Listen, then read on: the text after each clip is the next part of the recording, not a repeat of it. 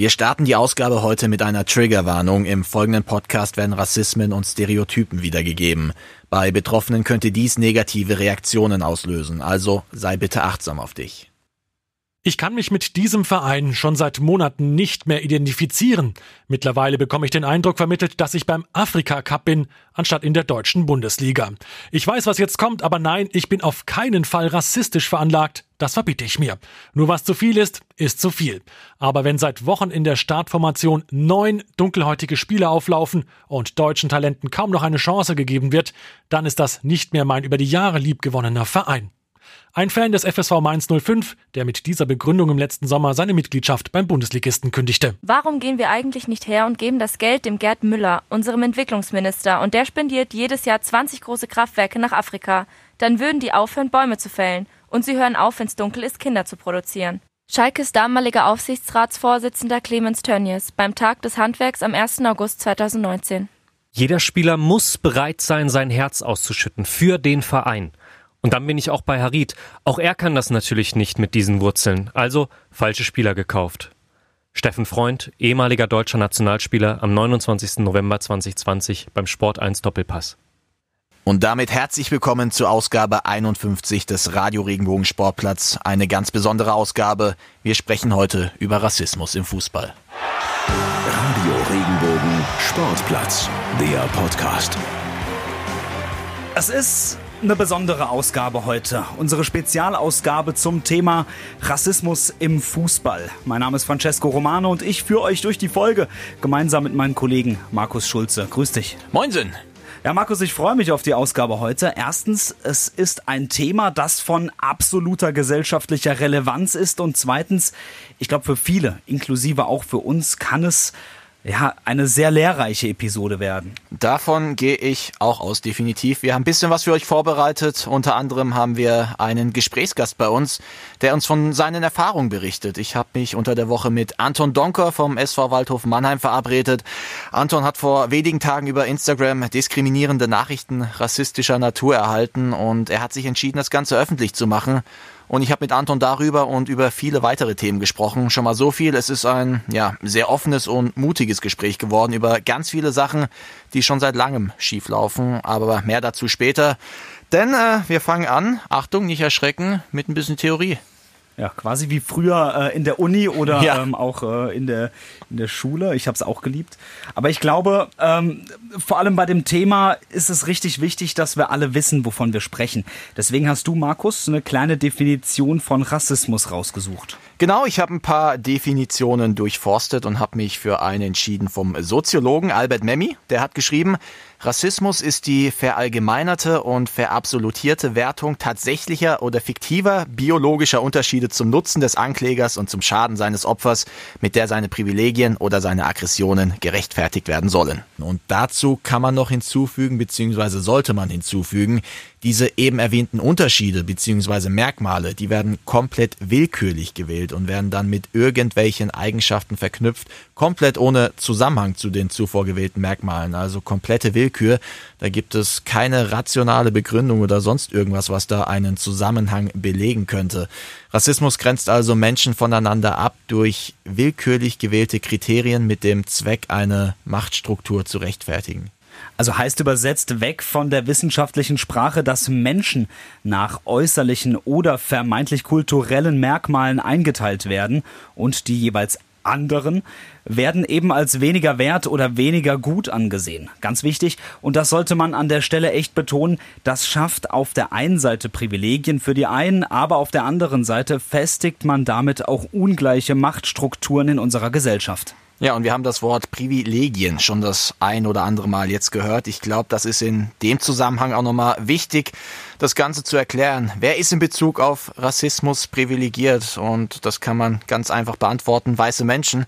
Und das sieht man an vielen Situationen im Alltag. Weiße Menschen genießen viele Privilegien, sei es abends, wenn du in den Club reinkommen willst, wirst du weniger abgewiesen. Sei es bei der Jobsuche, sei es bei der Wohnungssuche oder auch bei Polizeikontrollen. Das werden wir gleich hören in dem Interview auch mit Anton Donkor. Und das Tückische ist ja, vielen weißen Menschen ist nicht mal bewusst, wie privilegiert sie sind. Das wird als Normalzustand angesehen und auch nicht kritisch hinterfragt. Klar, ist ja auch eine gemütliche Situation, das äh, will man ungern abgeben, aber genau da ist der Haken. Denn so wird eine Diskussion rund um Rassismus unmöglich. Exakt das braucht es aber, um dieses Machtungleichgewicht in unserer Gesellschaft zu beseitigen. Ja, du sagst es, und das ist für viele weiße Menschen echt nicht einfach und teilweise auch ein ja, schmerzhafter Prozess, sich diese Privilegien einzugestehen. Und was mir im Vorfeld der Ausgabe aufgefallen ist bei vielen Gesprächen, viele verbinden Rassismus eben nur mit Beleidigung, die man leider ja oft hört, oder das Nachahmen von Affenlauten zum Beispiel. Klar, das gehört auch alles dazu, aber Rassismus hat noch ganz andere Seiten, sei es jetzt auf struktureller oder institutioneller Ebene. Hier wieder das Beispiel zum Beispiel mit den äh, Polizeikontrollen, was wir gleich hören werden, oder auch auf individueller Ebene, wenn ein weißer Mensch einen Schwarzen direkt auf Englisch anspricht, weil der Privilegierte eben denkt, sein Gegenüber kann kein Deutsch. Da gibt's noch ähm, ja, ganz, ganz viele Beispiele, viel mehr Beispiele für solch einen unterschwelligen Alltagsrassismus, und äh, der fällt einem als privilegierte Person gar nicht erst auf, weil es ja als normal erachtet wird.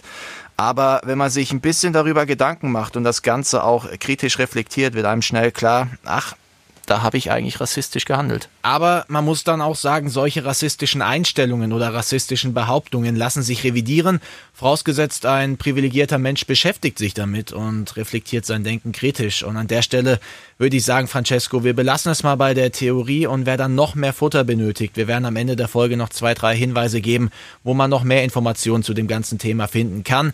Da gibt es auf jeden Fall noch eine Menge, aber Francesco, lass uns doch einfach mal auf unseren Gast heute zu sprechen kommen. Ja, das können wir sehr gerne machen. Markus, du hast dich vor zwei Tagen mit Anton Donkor verabredet. Groß vorstellen müssen wir ihn ja eigentlich nicht. Genau, denn das macht er selbst direkt bei der ersten Frage des Interviews. Ähm, vielleicht nochmal ganz kurz zu dem Hintergrund. Anton Donkor wurde vor wenigen Tagen über Instagram rassistisch diskriminiert und hat sich entschieden, das Ganze öffentlich zu machen. Wir beide haben dann mal bei ihm angefragt, ob er Lust und Zeit hat, mit uns über das Thema Rassismus im Fußball zu sprechen. Und glücklicherweise hat er zugesagt. Denn herausgekommen ist ein sehr offenes Gespräch über Rassismuserfahrungen. Das ging bereits in der Kindheit bei ihm los, bei irgendwelchen Hallenturnieren, und hat sich dann weitergezogen. Und wie er als junger Mensch damit umgegangen ist, was seine Mutter auch durchmachen musste, wie sie ihn dabei aber auch noch unterstützt hat und äh, welche Form von Alltagsrassismus Anton schon erlebt hat, das hört ihr in den nächsten fünfundzwanzig Minuten. Der Gast der Woche. So, da ist er jetzt bei mir in der Leitung vom S V Waldhof Mannheim null sieben, Anton Donkor. Ich grüße dich. Guten Tag, guten Tag. Ja, erstmal danke für deine Zeit. Anton, für alle, die dich jetzt nicht unbedingt kennen oder jetzt nicht Fan vom S V Waldhof Mannheim sind, stell dich doch einfach mal ganz kurz vor, was muss man wissen über den Menschen Anton Donkor? Na, ich bin Anton Donkor, bin in Göttingen geboren, dreiundzwanzig Jahre alt, wohne gerade in Mannheim, spiele beim S V äh, Waldhof Mannheim, spiele Linksverteidiger dort und relativ erfolgreich. Ja, ich würde gerne heute mit dir über ja, viele sportliche Themen quatschen. Beim Waldhof läuft es ja aktuell ja eher so lala. Bei dir umso besser. Du hast gesagt, Linksverteidiger, triffst aber gerade wie ein Stürmer, muss man auch so sagen. Aber es gibt ein anderes Thema, das wir heute besprechen wollen, was deutlich wichtiger ist und auch von aktueller gesellschaftlicher Relevanz, nämlich Rassismus. Ähm, damit hast du vor wenigen Tagen Erfahrungen machen müssen. Ich glaube, es war nach dem Spiel gegen Bayern zwei, da kam bei dir über Instagram was rein. Ähm, ja, vielleicht magst du einfach mal erzählen, was vorgefallen ist. Ja gut, wir haben ähm, das Spiel zwei zwei gespielt. Äh, ich habe in der ersten Halbzeit zwei Tore geschossen, und ähm, als ich dann nach dem Spiel in die Kabine wieder reinkam, kamen halt viele Kommentare, und viele oder eigentlich fast alle waren positiv und Glückwünsche, und dann waren da halt fünf bis sechs Kommentare unter meinen Bildern, die ich dann bemerkt habe, die einfach rassistischer Motivation waren, und habe dann meinen, meinen Kollegen so die Nachricht gezeigt, und die waren auch ziemlich empört, ziemlich sauer, und dann habe ich erstmal gar nichts gemacht. Als ich dann zu Hause war, meinte ich, habe ich dann noch mal drüber nachgedacht und dachte mir eigentlich so, dass, dass, dass sowas nicht geht, vor allem ähm, einfach, also allgemein überhaupt nicht geht, und habe mich dann dazu entschlossen, das öffentlich zu machen und zu posten, und ähm, ja. Ja, willst du ähm, ganz kurz sagen, was in den Nachrichten drin stand? Ja, es war, ich, ich weiß nicht, ich will das Wort jetzt nicht mhm. wirklich sagen. Ähm, er hatte das En-Wort benutzt und das häufig, dann noch meine Mutter und mein, meine Familie da reingezogen und äh, mich als Affen beschimpft und jegliches mehr. Ähm, das sind sehr, sehr harte Worte. Du hast gesagt, ihr habt zwei zwei gespielt, du machst zwei Tore, bist da eigentlich auch sehr gut gelaunt und bekommst auch viele Kommentare, positive, und dann äh, siehst du eben diese fünf, sechs Ausreißer. Was hat das in dem Moment mit dir gemacht? Ja, im Moment war ich, ich war relativ bestürzt so von dieser Euphorie, zwei Tore gemacht zu haben, zum ähm, verwirrten, warum werde ich öffentlich hier unter meinen Bildern so beleidigt. Ich habe das, sage ich mal, nicht so zu Herzen genommen, weil ich mir gedacht, das ist ein Fake-Profil, das ist wahrscheinlich irgendein wütender Fan, aber war trotzdem sehr, sage ich mal, also ich habe ich hab das schon, schon, schon lange drüber nachgedacht und deshalb auch Hat, hat mich das auch ziemlich doll beschäftigt. Genau, du hast ja gerade eben auch schon gesagt, ähm, du hast es dann öffentlich gemacht, auch über dein Instagram-Profil. Was war genau der Auslöser? Warum hast du gesagt, hey, okay, ich mache das jetzt öffentlich? Ich, hab, ich war mir selbst nicht sicher und dann habe ich einen Kollegen gefragt, der gerade bei mir war und meinte so, hey, guck mal, was ist denn das auf der, also was, was meinst du, soll ich machen? Der meinte, mach das sofort öffentlich, sowas sollte, soll, sollten die Leute sehen und ähm, darauf aufmerksam gemacht werden. Und jetzt gerade, es war ja genau zu der Zeit, wo auch die viele Profis und aus der ersten und zweiten Liga dieses Video gepostet haben mit ähm, Hasskommentaren unter deren Bild. Und ich wollte darauf aufmerksam machen, dass es halt auch rassistische ja, Äußerungen gibt, die halt vielleicht ähm, Ausländer, Dunkelhäutige oder andere, die in meiner Situation sind, betrifft. Welche Rückmeldung ging denn daraufhin bei dir ein? Ja, ich habe dann kurz danach darauf haben viele, viele Menschen mir geschrieben, waren auch genauso empört. Viele haben dem Profil, Fake-Profil geschrieben.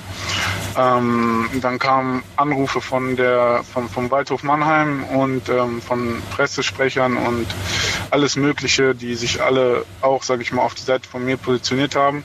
Und ähm, die Polizei selbst hat auch angerufen, weil jemand da eine Anzeige gemacht hat. Ähm, deshalb ging das dann relativ schnell, dass, die, dass das Ganze in Fahrt ging. Hast du persönlich auch Anzeige erstattet? Ich persönlich habe keine Anzeige erstattet, nein. Das war wahrscheinlich ein anderer, ein Dritter. War das alles nochmal Thema bei euch, irgendwie auch gesondert in der Mannschaft, so am nächsten Tag oder in den nächsten Tagen?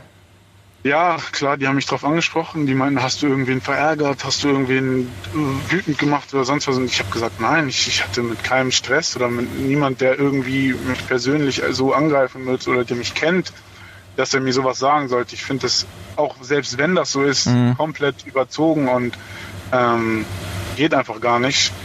Ähm, aber so in der Mannschaft wurde dann ein bisschen diskutiert, dass manchen das auch passiert ist, die das dann aber nicht öffentlich gemacht haben. Viele aus meinem alten Team haben das ähm, auch mitbekommen, also auch miterlebt, aber haben das halt nicht öffentlich gemacht. Weißt du warum oder wie war der, der Austausch mit den anderen Spielern? Ähm, wie habt ihr euch da ausgetauscht? Na, mein mein äh, Amara Kondé, aus, der spielt bei Essen, mhm. der meinte, ey Anton, mir ist das auch schon richtig oft passiert.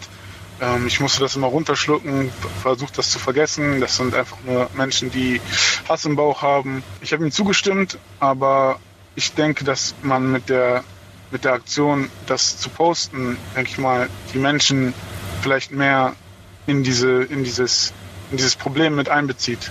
Das heißt, dass die darüber mit Bescheid wissen und vielleicht auch was dagegen tun. Wie zum Beispiel jetzt der eine, der die Anzeige gemacht hat. Jetzt war das eine rassistische Diskriminierung, die in der Social-Media-Welt stattgefunden hat, also digital. Hast du Rassismus auch schon mal persönlich auf dem Fußballplatz erlebt? Ja, auf jeden Fall. Das ist das Problem, dass man zum Beispiel, wenn man in einer Auswärtsmannschaft, also wenn man auswärts spielt und dann, ähm, sage ich mal, läuft es nicht gut für das, für das Heimteam, also für das gegnerische Team, dann gibt's oder auch selbst wenn es gut läuft, sind dann an der Außenlinie immer mal Menschen, die einfach dumme Kommentare reinrufen, weil sie denken, ja, entweder denen passiert doch eh nichts oder ähm, das wird sowieso nicht, irgendwie, es wird keine Konsequenzen haben oder die denken sich einfach nichts dabei und dann kriege ich genau solche Kommentare, die ich auch unter dem Bild bekommen habe, auf dem Feld zugerufen ins Gesicht.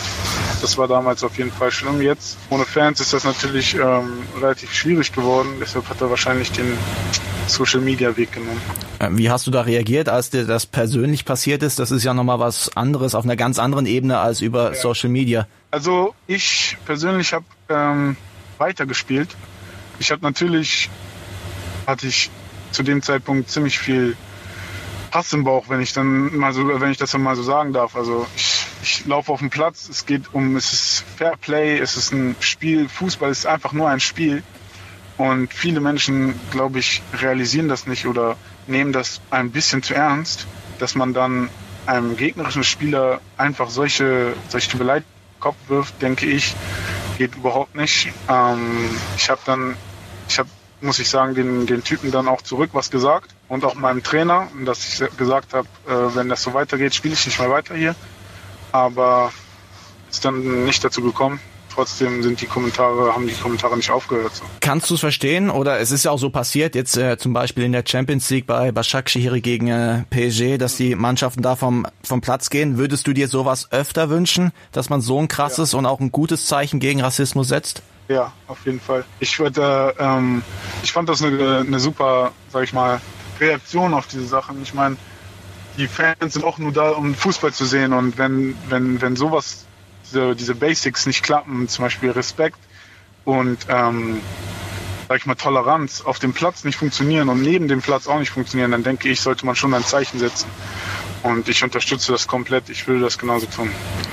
Kannst du dich noch an deine erste Erfahrung auf dem Fußballplatz mit Rassismus erinnern? Ich habe jetzt zum Beispiel bei Jérôme Boateng gelesen, der wurde als Kind schon auf den Fußballplätzen rassistisch diskriminiert. War das bei dir damals auch der Fall? Ja, ja, bei Hallenturnieren früher in der D-Jugend, C-Jugend, dann waren das Eltern oder sogar, weiß ich nicht, Freunde von Mitspielern, die dann einfach solche Sachen reingerufen haben, weil sie es vielleicht witzig fanden oder weil sie sich nicht viel dabei gedacht haben, bei, El- bei dann späteren Spielen in, auf, dem, auf dem Rasenplatz, bei Turnieren, bei vielen Dingen wurde, dann, wurde das halt, äh, sag ich mal, reingerufen. Wie ich mich dabei gefühlt habe, war, ich habe das natürlich, mein, damals war ich noch jünger, ich habe das dann mein, meiner Mutter erzählt, die mir dann Kraft gegeben hat und gesagt hat, dass man sich über solche Sachen, über solche Menschen nicht zu lang den Kopf machen sollte. Diese Menschen sollten eigentlich nicht in deinem Kopf leben und dass man ähm, versucht, sage ich mal, darüber hinwegzusehen. Aber ich denke, der nächste Schritt dann ist,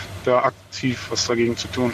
Hast du das damals auch schon realisiert? Du hast gemeint, du warst damals noch sehr jung. Hast du ja verstanden, was da eigentlich abgegangen ist, was die Leute da reingerufen haben? Ich muss sagen, ich habe es verstanden, aber ich habe es nicht in dem Ausmaß gecheckt, was das für ein für ein Wort war. Also ich habe damals nicht darüber nachgedacht. Ich habe ähm, meine Mutter gefragt, was das soll, und die war natürlich mehr empört als ich selbst. Aber nach der Zeit habe ich das dann halt mehr wahrgenommen. Haben deine Eltern damals auch aktiv das Gespräch mit dir gesucht oder wie wurde das da von ja. ihnen erklärt? Wie ging das damals ab? Ja, meine Mutter kommt ja aus Ghana und ähm, sie selbst hat auch sehr viel Rassismus und Diskriminierung in ihrer Jugend ähm, kennengelernt. Sie hat mir halt gesagt, wie sie damit umgegangen ist und hat sich dann halt auch, sie hat halt wenig Bezugspersonen, weil sie allein nach Deutschland gekommen ist. Ähm, aber ich habe halt das Glück gehabt, dass ich, dass ich sie und meine Familie dann hatte, die mir dann, dann sag ich mal, mich beruhigt haben oder mir gesagt oder Kraft gegeben haben und gesagt haben, hey, ähm, das sind Menschen, auf die man nicht viel Wert legen sollte. Und es gibt genug Menschen, die, die anders denken. Und das habe ich auch gemerkt, nachdem die Kommentare halt nach dem, nach dem Spiel gekommen sind von den, von den ganzen Fans und den ganzen Menschen, die, die, ja, die, die sich dagegen aufgebracht haben. Wie bist du damals als Kind damit umgegangen? Ich stelle mir das, ich kann es mir nicht vorstellen, das ist auch klar, aber ich stelle mir das unglaublich schwer vor, dass da sowas auf einen jungen Menschen einprasselt. Und ähm, ja. also ich weiß nicht, wie man damit umgehen kann. So als kleines Kind ist es schwer, sag ich mal. So, ich, ich würde mich noch als eine starke Person bezeichnen, aber ich hatte auch Teamkollegen, auch dunkelhäutig in meinem Team, die, die geweint haben und ähm, nicht mehr spielen wollten und ähm, vom Platz gegangen sind und sowas halt gehört halt leider dazu. Es sollte nicht dazugehören, aber für uns war das dann damals so, ja okay, da ist schon wieder jemand oder ähm, ja, ich spiele jetzt nicht mehr. Und das sind halt Dinge, die einen belasten und dann auch, denke ich mal, in der, in der, im späteren Leben dann auch mitnehmen. Natürlich gibt es noch schlimmere Sachen, die zum Beispiel in Amerika waren, wo, wo, sage ich, der Rassismus noch viel, viel, viel schlimmer ausgeprägt ist, aber ich denke, somit fängt's an, so mit, mit so mit so kleinen Kommentaren am, am Spielfeldrand und dass die Leute denken, okay, das ist ja in Ordnung, der Typ wehrt sich ja nicht. Und so sollte das eigentlich nicht sein. Absolut, also ich glaube, da ist äh, jede Form, egal wie oft sie vorkommt, ähm, also jede Form von Rassismus ist absolut unangebracht und äh, falsch. Und in letzter Zeit gab es ja auch vermehrt rassistische Vorfälle auf Fußballplätzen, zum Beispiel Affenlaute jetzt bei Jordan Torunariga von Hertha B S C, Youssoufa Moukoko von Borussia Dortmund hat das auch erlebt, oder auch in der Champions League, habe ich vorhin gesagt, wurde ein Spiel abgebrochen. Wie siehst du da diese ganze Entwicklung? Ich denke, der Schritt, also die Champions League, auch der ganze D F B und der Fußball steht ja für Respect und ähm, No to Racism. Und ich denke, das ist schon mal ein guter Anfang, dass diese Menschen dann, sage ich mal, ähm, Konsequenzen, dass dann Konsequenzen folgen, sollte dann der nächste Schritt sein, dass man nicht nur sagt, okay, du kriegst Stadionverbot, sondern dass das halt auch so gerichtlich oder sonst mhm. was verfolgt wird, weil sonst sowas ist einfach, weil sonst merken die Menschen nicht, dass das Konsequenzen hat oder haben sollte. Ich denke aber trotzdem, dass wir auf einem guten Weg sind, dieses, diese, diese, diese rassistischen Kommentare oder dieses rassistische Handeln von, von Fans oder auch äh, anderen Menschen, dass die, dass die untersagt werden sollen.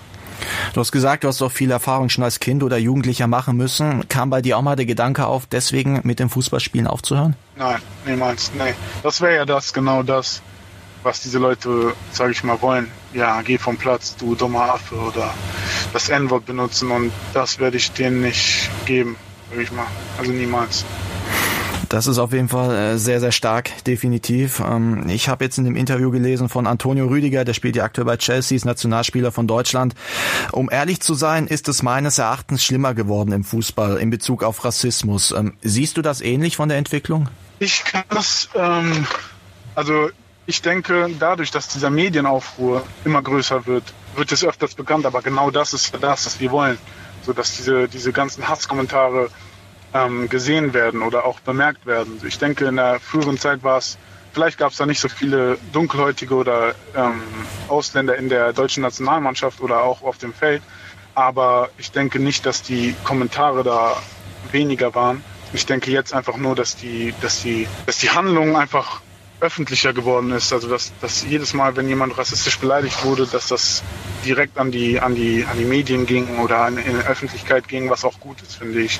Und ich denke, da anzusetzen ist schon mal gut, dass man das öffentlich macht. Und jetzt geht es halt darum, dass versuchen, dass sowas nicht mehr vorkommt. Ja, du hast auch geschrieben, es ist sehr traurig, dass man sowas im Jahr zwanzig einundzwanzig noch erlebt oder noch solche Kommentare bekommt. Ähm, hast du persönlich gedacht, dass unsere Gesellschaft vielleicht da schon ein Stückchen weiter ist? Ja, auf jeden Fall. Ich hätte, wie gesagt, nicht damit gerechnet, dass ich so einen Kommentar bekomme. Ich fand es auch ein bisschen, wenn ich das so sagen kann, lächerlich, äh, weil es anhangslos war und ähm, komplett sinnlos. So, und vor allem nach den ganzen Sachen, die gerade in der Welt durch die Gegend gehen, so, die mit Rassismus zu tun haben, und dass, dass zwanzig einundzwanzig immer noch ähm, ein Thema ist, ist für mich eigentlich nicht zu verstehen, so, weil jeder hat Freunde, die aus einem anderen Land kommen. Vielleicht hat er selbst noch Menschen, die vielleicht aus einer anderen, aus einem anderen, aus einer anderen Gegend kommen oder anderen Kontinent, und dann zu sagen und dann solche Kommentare niederzulassen unter meinem Bild, kann ich bis jetzt nicht verstehen. Ja, du hast es gesagt, Rassismus ist auch noch Thema im Jahr zwanzig einundzwanzig, wird nicht nur auf den Fußballplätzen ausgeübt oder irgendwo im Internet, sondern auch im Alltag, sei es jetzt auf der Straße, in der Schule, im Bus oder ja, im Gespräch mit Menschen, die halt Privilegien haben. Jetzt bist du vor dreiundzwanzig Jahren in Göttingen geboren worden und hast dein ganzes Leben in Deutschland verbracht. Welche Form von Alltagsrassismus sind dir persönlich schon begegnet, also nicht nur auf dem Fußballplatz? Ja gut, es sind dann so Kleinigkeiten. Ich muss sagen, in Göttingen sind die alle sehr links, und ähm, ich habe bis jetzt auch in eigentlich nur jeder Stadt gelebt, in der sie sehr links waren. Aber es gibt natürlich überall Menschen, die, die vielleicht noch ein bisschen ähm, an den alten Zeiten hängen, würde ich jetzt mal sagen.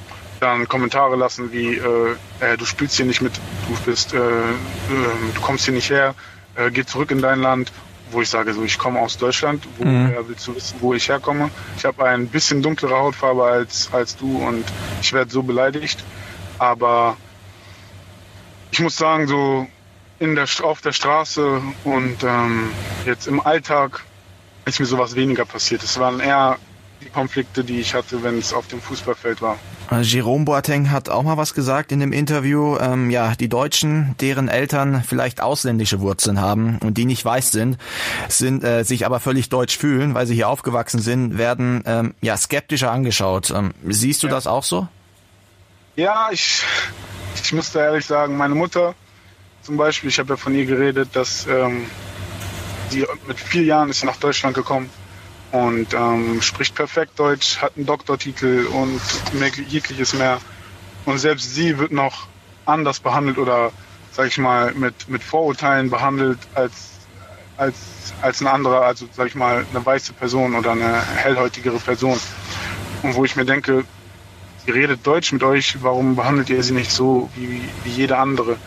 Und das sind einfach Sachen, die ich nicht verstehe oder die man, die man, die man einfach, sag ich mal, jetzt gerade noch nicht abstellen kann anscheinend, ähm, was ich auch nicht nachvollziehen kann, aber es sind halt nun mal, ja, ich weiß nicht, ich glaube, es sind die Vorurteile, die wir alle irgendwie im, im, im Kopf haben oder einfach mitbekommen haben von unserer Erziehung oder sonst was.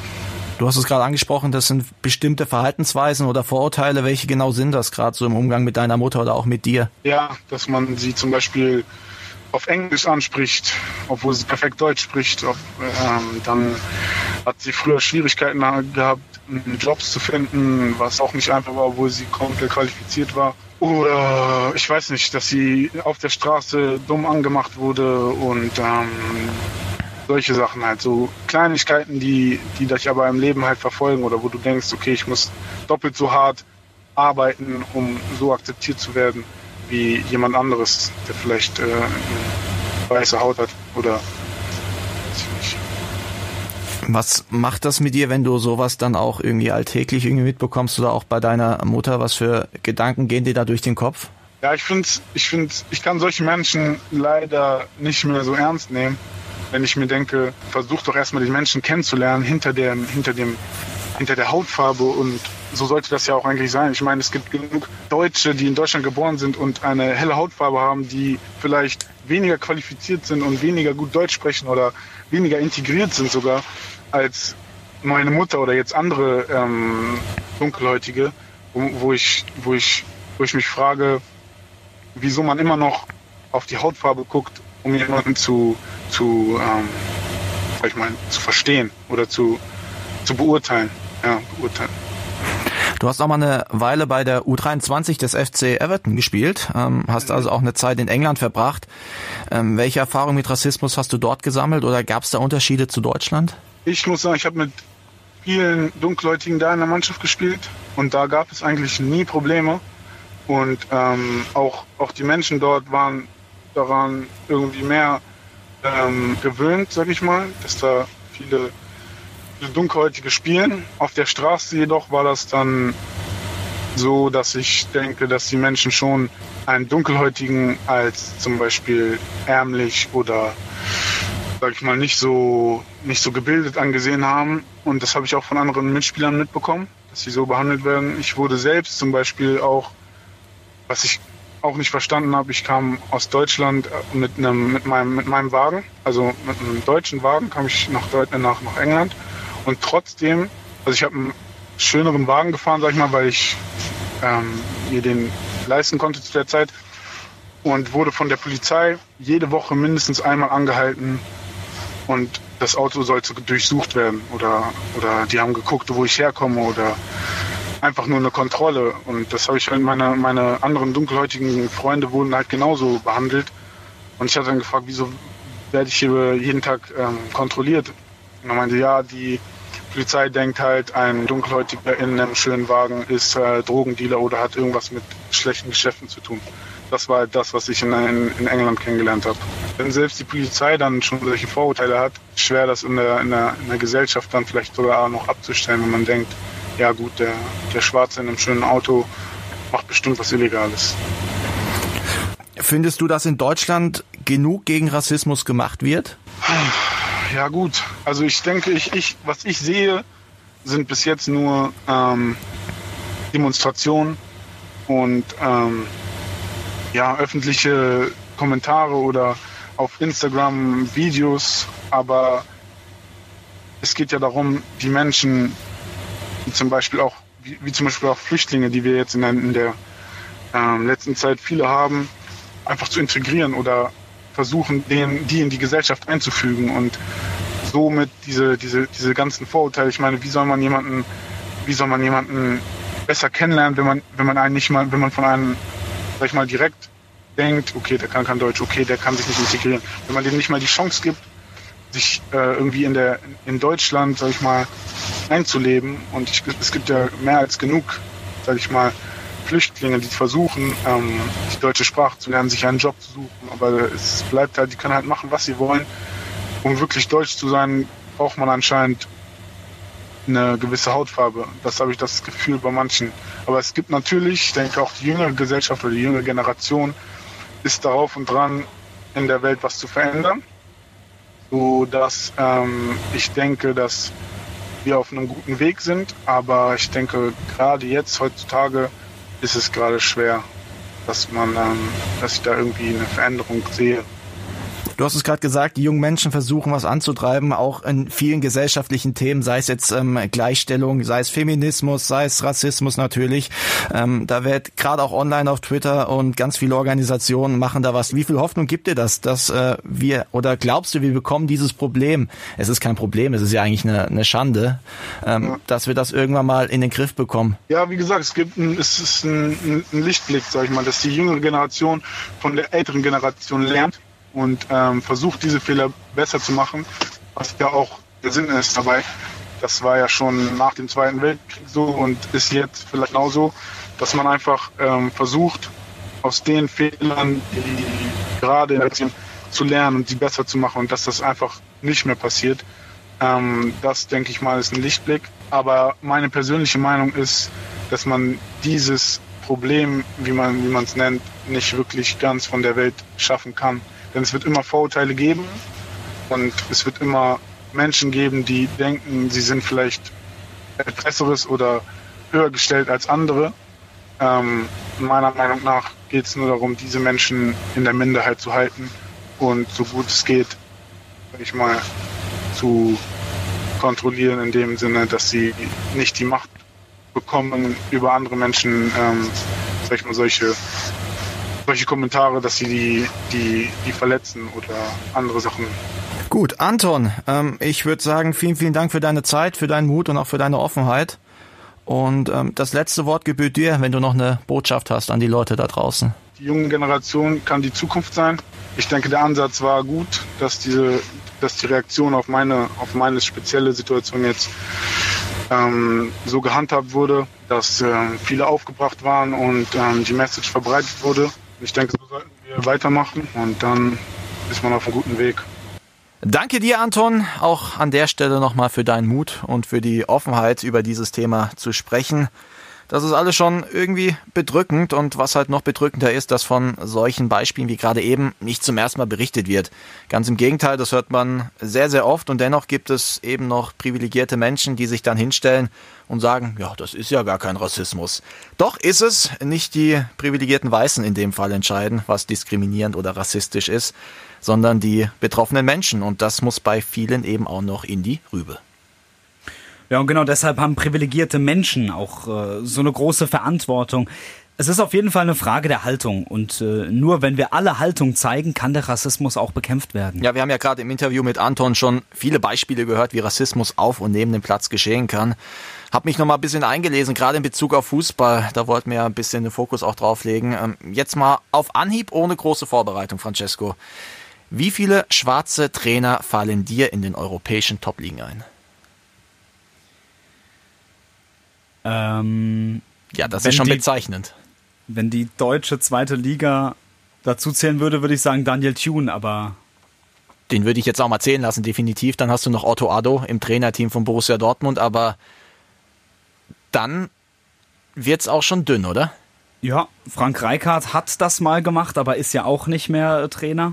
Jedenfalls in keiner Top-Liga, nicht beim F C Barcelona. Ja, Claude Makélélé, von dem hören wir gleich auch noch was, war ja mal beim A C Milan auch kurz Trainer. Aber ja, wenn du das mal vergleichst so mit der Anzahl der Spieler, die auf dem Platz stehen und dann äh, ja die Verantwortlichen, dann ist da schon eine sehr, sehr große Diskrepanz, würde ich sagen. Und ich habe ja gerade eben schon Claude Makélélé angesprochen und der hat mal in einem Interview gesagt, und das fand ich sehr interessant, es gibt keine Chancengleichheit für Trainer. Wenn wir uns die Zahlen ansehen, gibt es keine Menschen mit dunkler Hautfarbe in den mächtigsten Positionen im Fußball. Und ich glaube, das muss man leider so stehen lassen. Auch Sportkommentatoren sind nicht befreit von rassistischen Einstellungen. Genau, da gab es ja eine Studie von einem dänischen Forschungsunternehmen, die war auch ganz interessant. Run Repeat heißen die und das Unternehmen hat mehr als zweitausend Aussagen von englischsprachigen Kommentatoren in achtzig Spielen untersucht. Das Ergebnis, weiße Spieler werden von den Kommentatoren eher mit den Attributen wie Intelligenz oder Arbeitsethik ausgezeichnet, schwarze Spieler dagegen auf ihre athletische Fertigkeit reduziert und das, was noch dazu kommt, knapp siebzig Prozent der Kritik, was Qualität angeht, geht in Richtung schwarze Spieler. Das Lob geht mit knapp über sechzig Prozent eher an weiße Spieler. Ja, da sieht man leider wieder, dass äh, viele Institutionen und Unternehmen ja ihre Strukturen grundlegend überdenken müssen. Apropos Lektüre, wenn du schon mal so einiges gelesen hast, kannst du da was empfehlen? Boah, da habe ich einige Internetquellen durchforstet und wer sich ein bisschen Mühe gibt, findet da auch relativ schnell gute Sachen. Das wären jetzt aber etliche Links, die ich hier aufzählen müsste. Deswegen, wer Hilfe braucht, kann sich gerne bei uns melden über Facebook oder Instagram und wir hauen da ein paar Links raus. Zwei Quellen würde ich aber gerne doch nochmal explizit erwähnen. Zum einen ein Buch von Alice Hasters, das heißt, was weiße Menschen nicht über Rassismus hören wollen, aber wissen sollten. Und das Gute, das gibt es auch als Hörbuch auf Spotify, sollte also für niemanden ein Problem sein, das zu finden. Und ich kann es echt empfehlen, gerade so was Alltagsrassismus angeht, erfährt man dort sehr, sehr viel. Und zweitens gehen Grüße raus an die ja, Kollegen der Kanakischen Welle. Das ist ein Podcast und die Kollegen dort haben sich auch mit dem Thema Rassismus im Fußball bzw. im Sport befasst und steigen da nochmal tiefer in die Materie ein.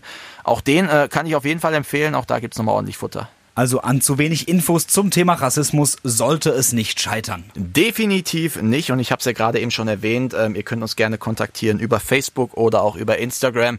Gerne eure Erfahrungen mit Rassismus loswerden, ähm, was ihr von dieser Folge haltet, was ihr mitgenommen habt, was ihr auch äh, kritisiert et cetera. Wir sind da offen für alles gerade bei so einem Thema und ich würde sagen, wir kommen dann auch langsam mal zum Ende. Ich halte mich jetzt zurück, Francesco, und überlasse dir jetzt einfach die letzten Worte. Informieren, reflektieren, Haltung zeigen, Rassismus bekämpfen. Liken, bewerten, weiterempfehlen. Radio Regenbogen Sportplatz, der Podcast.